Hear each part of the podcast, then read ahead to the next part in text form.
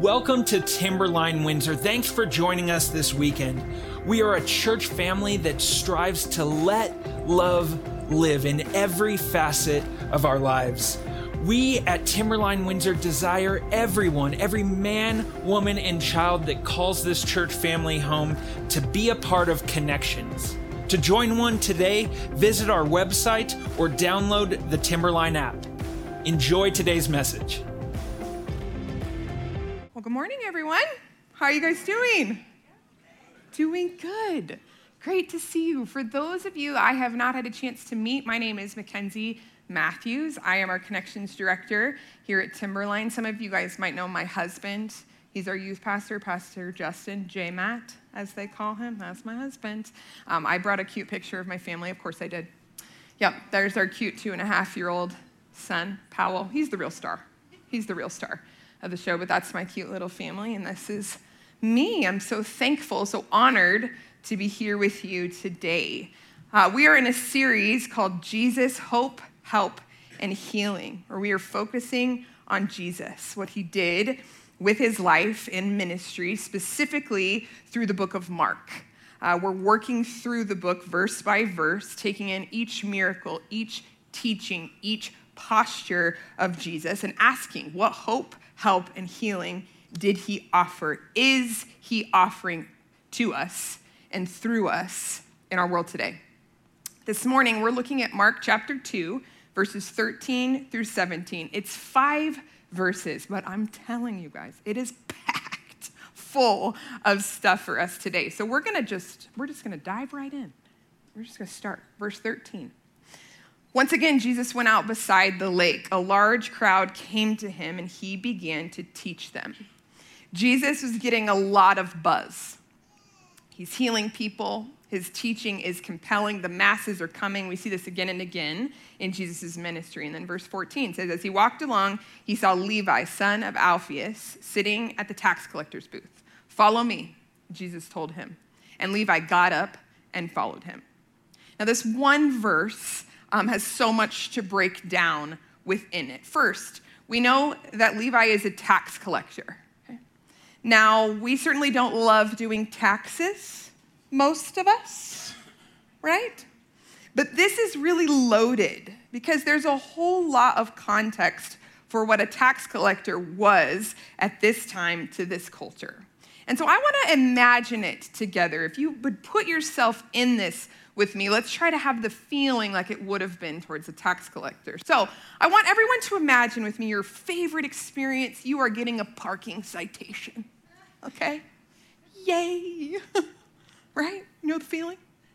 Now imagine that that parking attendant writing you the ticket is working for a government you despise, okay? A government you would consider the enemy. You are not a fan, okay? So it's extra frustrating. Now imagine that the parking laws that you're violating had just been introduced. And you're actually getting a ticket for parking in a place that you have been parking in for years before this. You've been long doing this, and you're just recently getting fined for this. You actually don't think you should be getting a fine at all. Right? How does that feel? Feels pretty unjust, a little unfair, a little wrong. Might make you a little frustrated. Because here's the thing you're working really hard, like really, really hard. And financially, you're barely making it. You're scraping by. Have you ever gotten a ticket in a time like that? I have, several times. when I was in college and I had no money, like comically little money, I got a speeding ticket and I cried so hard. sure did, and still got that ticket. Oh, yes, I absolutely deserved the ticket. Okay? Or um, I remember being in California. There was a season I lived in Southern California, 2013. I drive through one of those left hand turns. I thought I could make it. I could not. Okay? A flash came. I was like, oh, I know what that is. I'm like, shoot. Get the ticket in the mail to see my face. You know, the ones where they send you your face? My face is this. I'm like, can I dispute it? No. I'm clearly guilty. And you wanna know how much a ticket is? 2013 Southern California? Take a guess. $500. Oh, yeah, actually over 500. I think it was like 515 or something. I cried again, so hard. The feeling when you are barely making it financially and you get a ticket is a distinct kind of blow. In the first century, the time of this account, 98% of the population is paid minimally for the hardest work and then taxed by a system designed to keep the peasants poor and the elite rich. The wealthy weren't taxed, they were beneficiaries of taxes. This is before W 2s, right? No 1099s, no IRS in this. You just pay what you got to pay. You pay what you're told. And the wealthy that are benefiting from these taxes, it's not like they're going door to door to collect. They hire this out. So now imagine that the person writing you this fine is your first cousin who very much knows your financial situation. He knows your family, he knows your neighborhood. This is no stranger to you. Sometimes we're the most critical of our family, right? So, yeah, that's the guy that they hire for this job. That thing that's financially wrecking you, that's straight up oppressing you. And then it gets worse. And then your very cousin decides to give himself a tip, decides that he needs more. So, when you're barely making it financially, you get a ticket for a thing you've been doing for forever. It completely runs you dry. It makes the government you despise more powerful. Your cousin is the one doing this to everyone in your neighborhood. And as a result, he's the richest man in town. How messed up is that? He works for the enemy. He chose personal wealth and comfort over loyalty and family. He became the oppressor for his own benefit. That was the unforgivable sin. Now, I don't know if you are like me. I can barely stand it when someone cuts me off at the grocery store, right? Like, there's a line, buddy. There's a line, right? Go let them know. I'm actually pretty non confrontational, but you should hear me in the safety of my own vehicle when someone cuts me off. Ooh, I'm gonna tell you, right? I'm gonna tell you. Now, we feel minor injustices and we get angry, don't we? Maybe not you, not you. You were peaceful. You were serene, I'm sure. But me, oh yeah, oh yeah. How do you think you would have felt or responded to Levi? There are some dynamics at play with the tax collector, and particularly with the tax collector's relationships with everybody else. Everybody's got feelings about this guy. So now, imagine with me what it would have been like to be a tax collector. I wonder how you would get into it? What you thought it would be like to be a tax collector. At some point, you just get so sick of working so hard and never getting ahead. So sick of living in poverty at some point to just think, you know, actually having the stuff, the money, the house, the clothes, the fancy donkey, or whatever, right? To just no longer have to suffer so much to barely get by. Then I'd be good, actually, right? It's like they say, um, money can't buy happiness, but have you ever seen someone unhappy on a jet ski, right? Eh, the problem was that they'd have a jet ski and no one to share it with. Right? How do you think that worked out for him? Beneath all the impressive stuff and the high class dinner parties, rubbing shoulders with powerful Romans, to which they would never be one of, right? They were a different kind of outsider there. Underneath all of that, there would be an unexpected inner poverty, if I can say it like that an aching loneliness? Of course there would be. Do you think it was what they hoped it would be? I met a radiologist a few summers ago who finished his training in the height of COVID. Um, it's very traumatic, but he shared with me openly about how much he hated what he did. He hated it. He tried to actively convince others going into the field to do something else. So when I asked him, well, what you gonna do? Like, what are you gonna do? different. He said he had no choice. He had way too much debt to try to be the thing that he didn't want to be anymore. He was stuck. He had to stay in his lane, or so he felt. I wonder if a tax collector felt the same. Like their choice was made, their image sealed, the relationships fractured. They're stuck, trapped in this role. There's a social fabric to first century Jewish culture, a very clear hierarchy. The priests, the rabbis, the Pharisees, they are socially as good as it gets, right? a status symbol for sure. And then all the way at the bottom of this social hierarchy, you have lepers, prostitutes, and tax collectors. But tax collectors were the very basement of this social hierarchy in Jewish culture.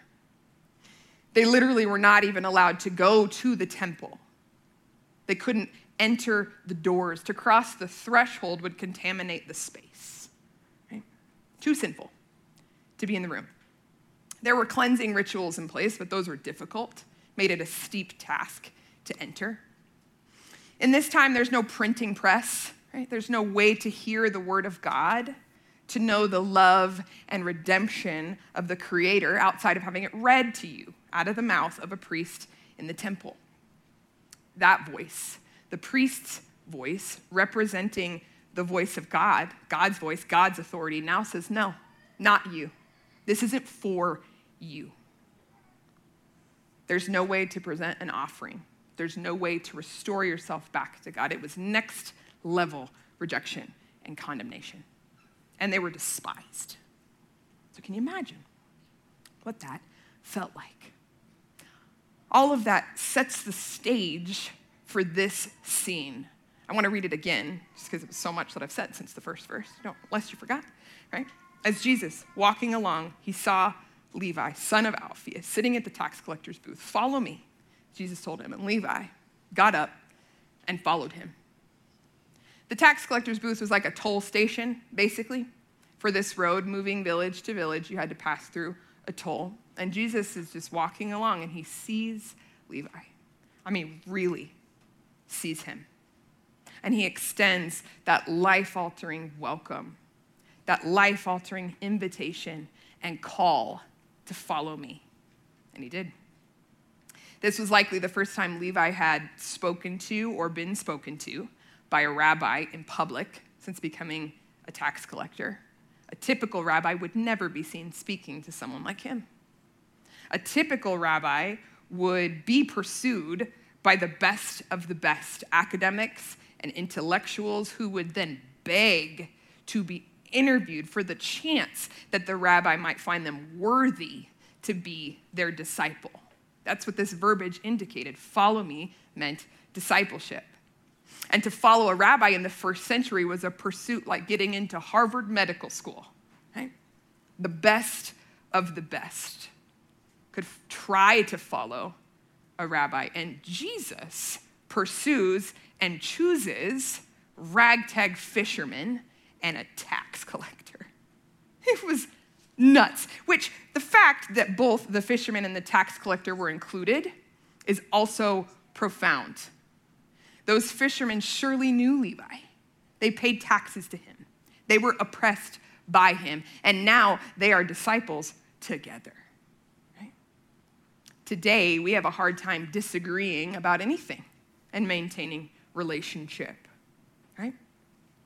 I've seen well established friendships and small groups in the last few years decimated by disagreements.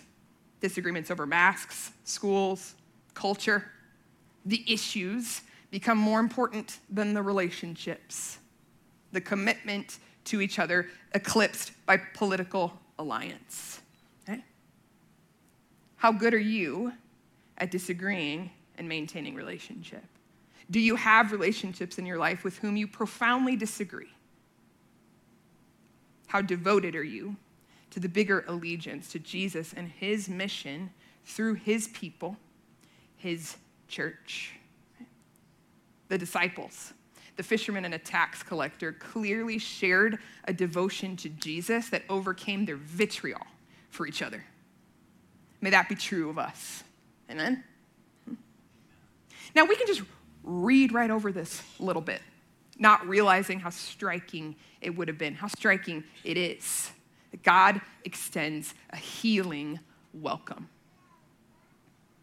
Jesus sees Levi. He sees right into the emptiness and inner poverty, disguised with all the strappings of success and prestige, and he welcomes him into a better story. This welcome was a healing one. Jesus looks with affection on the oppressed and shockingly on the oppressor and offers to make them family again. Gives a new role, a purpose, a trajectory. He still does this. He extends that same healing welcome to each and every one of us, even now. Whatever inner emptiness or anxiety or pursuits that leave us unfulfilled, He welcomes us to a better story. He extends a healing welcome to us, too. Jesus flipped the whole system on its head, and Levi's all here for it. He was all in. Most scholars agree that Levi is also Matthew, who went on to write one of the books of the Bible, the Gospel of Matthew. It's the same guy. At some point, Jesus likely changed his name. We see this with Simon, who became Peter. We don't have a record of when or how his name was changed, but it's noteworthy that his name is changed to Matthew. Matthew means gift. Gift. So this man who was a taker by trade became a gift, a giver. Sometimes the very worst thing about us, the very thing that we feel the most ashamed about, becomes the very thing God uses for his glory. He extends a healing welcome. Verse 15 says, While Jesus was having dinner at Levi's house, many tax collectors and sinners were eating with him and his disciples, for there were many who followed him. God throws transforming parties. This tax collector who met this renegade rabbi who changed his life hosts a party for him and brings all of his friends who were other tax collectors, obviously. I imagine it was elaborate. I imagine Jesus eating hummus on the patio of the largest house in the village with all the most despicable, hated people the, from the surrounding area. I love the way that Brennan Manning says it when he, when he writes One of the mysteries of the gospel tradition is this strange attraction of Jesus for the unattractive, this strange desire for the undesirable, this strange love for the unlovely. Again, he is a buzzing up and coming teacher and rabbi. Crowds are drawing near to him. He's healing people. You guys remember the account from last week? A couple guys put a hole in a roof to get their friend near him, right? He could hang with anyone, but he spends his time here with these people the people who were told or believed that they were nothing, or the people who were told or believed that they'd made it, right? with all their own scandal and shame and identity issues and high rank or low status, all outsiders, all very sinful. Each had been discarded, especially by the religious folks of the day. To those people, Jesus aligns himself. Who are the socially discarded in our day? Who are the people that would have been outright radical today if Jesus were to go have dinner with. Can you imagine him doing this?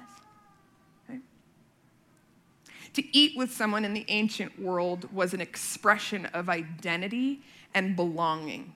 It's way more than it is for us now. Like, you're just not going to come to my house and then leave in a couple hours, right? It's belonging. And belonging is transformative. Would you agree? This was one transforming party. Jesus painted pictures of this kind of thing in other teachings. Right? He used imagery from banquets and feasts that the coming kingdom would be celebrated like a wedding reception. Right? One place we see this is in the parable of the lost son, if you remember this account from Luke 15. It may be the best story ever told. But it's a son who breaks relationship with his dad. He asks for his inheritance early. Basically says, Wish you were dead, would like the cash. The dad somehow is like, Sure. Here you go. He goes off, he squanders it all, all gone, on wild living. And it isn't what he thought it would be. That isn't what he thought it would be. He's at a real low point, decides to go home to try to be a servant, if they would even consider him to be one. In this culture, it, he would have been shamed, he would have been punished, he would have been banished. It's like, you're dead to me. a big deal. But he decides to give it a go. He tries to come home. And he walks up the driveway, and it says, While he is still a long way off, his father saw him and was filled with compassion for him. He ran to his son, threw his arms around him, and kissed him. The son said to him, Father, I've sinned against heaven and against you. I am no longer worthy to be called your son. But the father said to his servants, Quick, bring the best robe and put it on him. Put a ringer, ring on his finger, sandals on his feet. Bring the fattened calf and kill it. Let's have a feast and celebrate. For the son of mine was dead and he's alive again. He was lost and he's found. So they began to celebrate. This paints the heart of God for us. It's incredible. It's incredible. But what's transformative about it was belonging there was a relationship that was broken and it is restored. It is sealed and celebrated with a meal.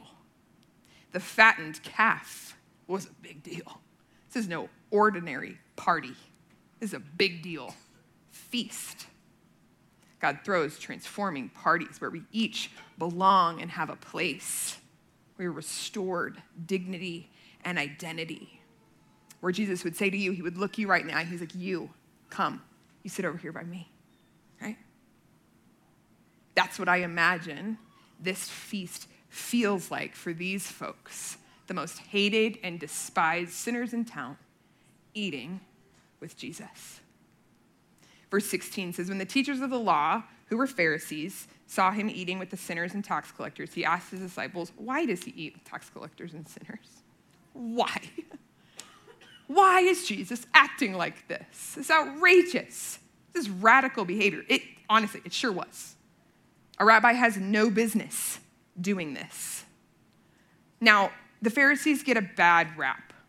And I mean, Jesus had stern teaching and rebuke for them. This is true. But you need to know that he also took them very seriously. More seriously than any other group of people other than the poor and his own disciples. You see, Pharisees took their faith very seriously.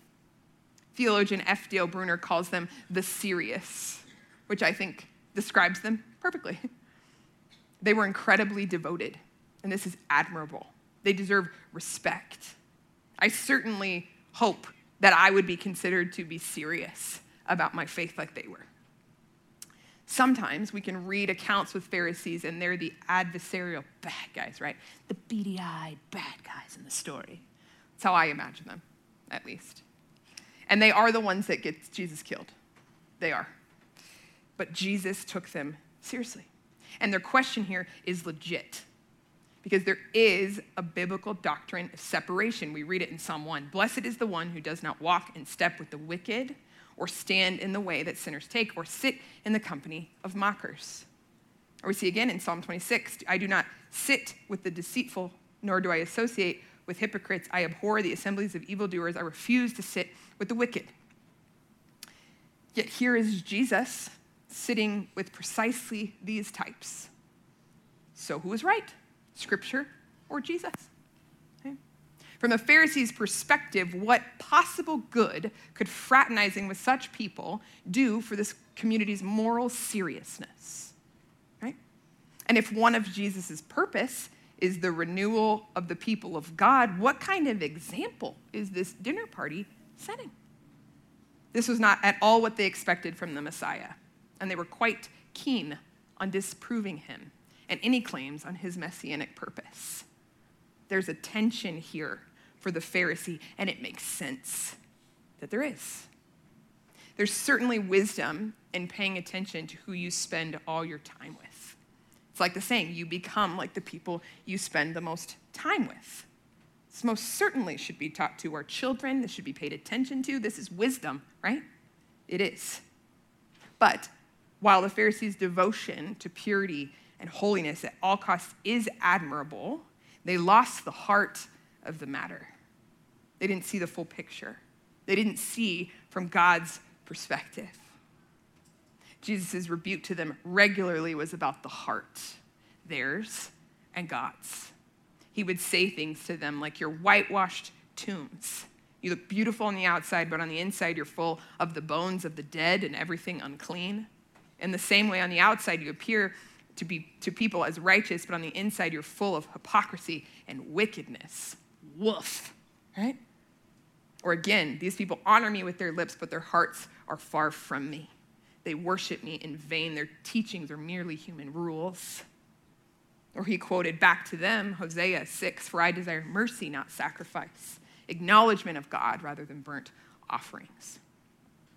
The question becomes Are the laws for the benefit of God or the laws for the benefit of those God loves? People take precedent over the law. The toys are for the children, the children aren't for the toys. The Pharisee made it all about the toys, the laws, and they missed the heart of those laws. Toward God, the Pharisees were generous, almsgiving, prayer, fasting. But scripture says that God prefers generosity towards people, and that they were not. There's a danger to falling out of alignment, losing the heart of the matter. It's possible to look like you have it all together and be completely out of alignment with God's heart. So we can understand the confusion of the Pharisee. We can appreciate their devotion right? and the outrageous truth that Jesus brought front and center in this account is that God dwells among sinners. He dwells among sinners. What does he say? On hearing this, Jesus said to them, It is not the healthy who need a doctor, but the sick. I have come to call not the righteous, but sinners. This statement is profound. It is like a mic drop moment. Boom, right? He's declaring a purpose statement here. Why did he come? He came for the sick, for the bad, for the sinner. Right? Now, if only the bad are his mission, like what do you do with that, right? Seems like the only options are you become bad. Doesn't sound right, right? Or you realize that you're not so good that we are, in fact, sick. That we are, in fact, the people in the wrong whom Jesus is putting right. You're sicker than you think. December 20th, 2021, I was diagnosed with breast cancer. Aggressive, scary breast cancer. I have some photos of my journey that'll slide across as I share about it. Um, it was, it still is, shocking. The last year plus have been dramatically altered to make room for my treatment. I had 16 rounds of IV chemo. I lost all my hair, as well as all the other brutal parts of chemo. I had invasive surgery. I had immunotherapy all year. I had 33 radiation treatments. Currently, I'm about halfway done with eight rounds of oral chemo. I've got more surgery coming this summer. Um, I go to PT a lot, got a lot of friends over at the UC Health. I'm being monitored very closely. And all things considered, I'm doing well. Like, I'm wildly grateful. I'm wildly grateful. I don't think God gave me cancer, but I can see the way He's using it in my life. I've known Him in a deeper way than I ever did before this. And I've certainly spent more time with doctors than I ever imagined that I would? But here's the wild thing. Here's what's wild. When I was diagnosed, I didn't feel sick. I didn't look sick. I honestly kept thinking to myself, like, is this even real? I have cancer? Like, what in the world? Sometimes I do still. What in the world? But it was very real very soberingly real, aggressive, lethal, and running wild.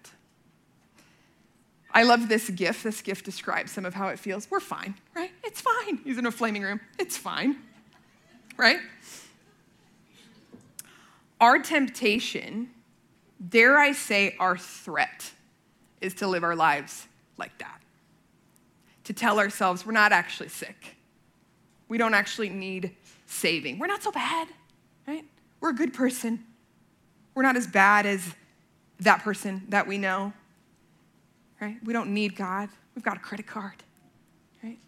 We have willpower. We deserve happiness whatever it is that culture tells us, right? It's not the healthy who need a doctor, but the sick. I have not come to call the righteous, but sinners. If you don't think you're sick, you never go to the doctor. A person needs to realize their own sickness first. And I'm telling you, you're sicker than you think. We are sicker than we think. Peter Kreeft said, For Socrates, there are only two kinds of people the wise who know they're fools, and fools who think they're wise. Similarly, for Christ and all the prophets, there are two kinds of people saints who know that they're sinners, and sinners who think they're saints. Which are you? Which are you? You know, the gospel creates a way for us to live freely and lightly it's like a road between two ditches. On one side of the ditch, you have the reality of our wickedness, of our brokenness. We are capable of incredible evil. We're a few bad decisions away from utter destruction, right? And then on the other side, you have the reality of our immense value. We are made in the image of God. We are precious. We are loved, right? Now, if you only have one side, if you only dwell in the truth of your wickedness, then that just leads to despair and shame, right? But on the other side, if all you think about is our immense value and how beloved we are, then you have pride, right? The both and of the gospel is what leads us down the road between those two ditches. I love the way Timothy Keller says it when he says, The gospel is this we are more sinful and flawed in ourselves than we ever dared believe. Yet at the very same time, we are more loved and accepted in Jesus Christ than we ever dared hope. Okay? We all need to receive God's grace. It's time for the doctor to see patients. And all that's required of you is to take a number.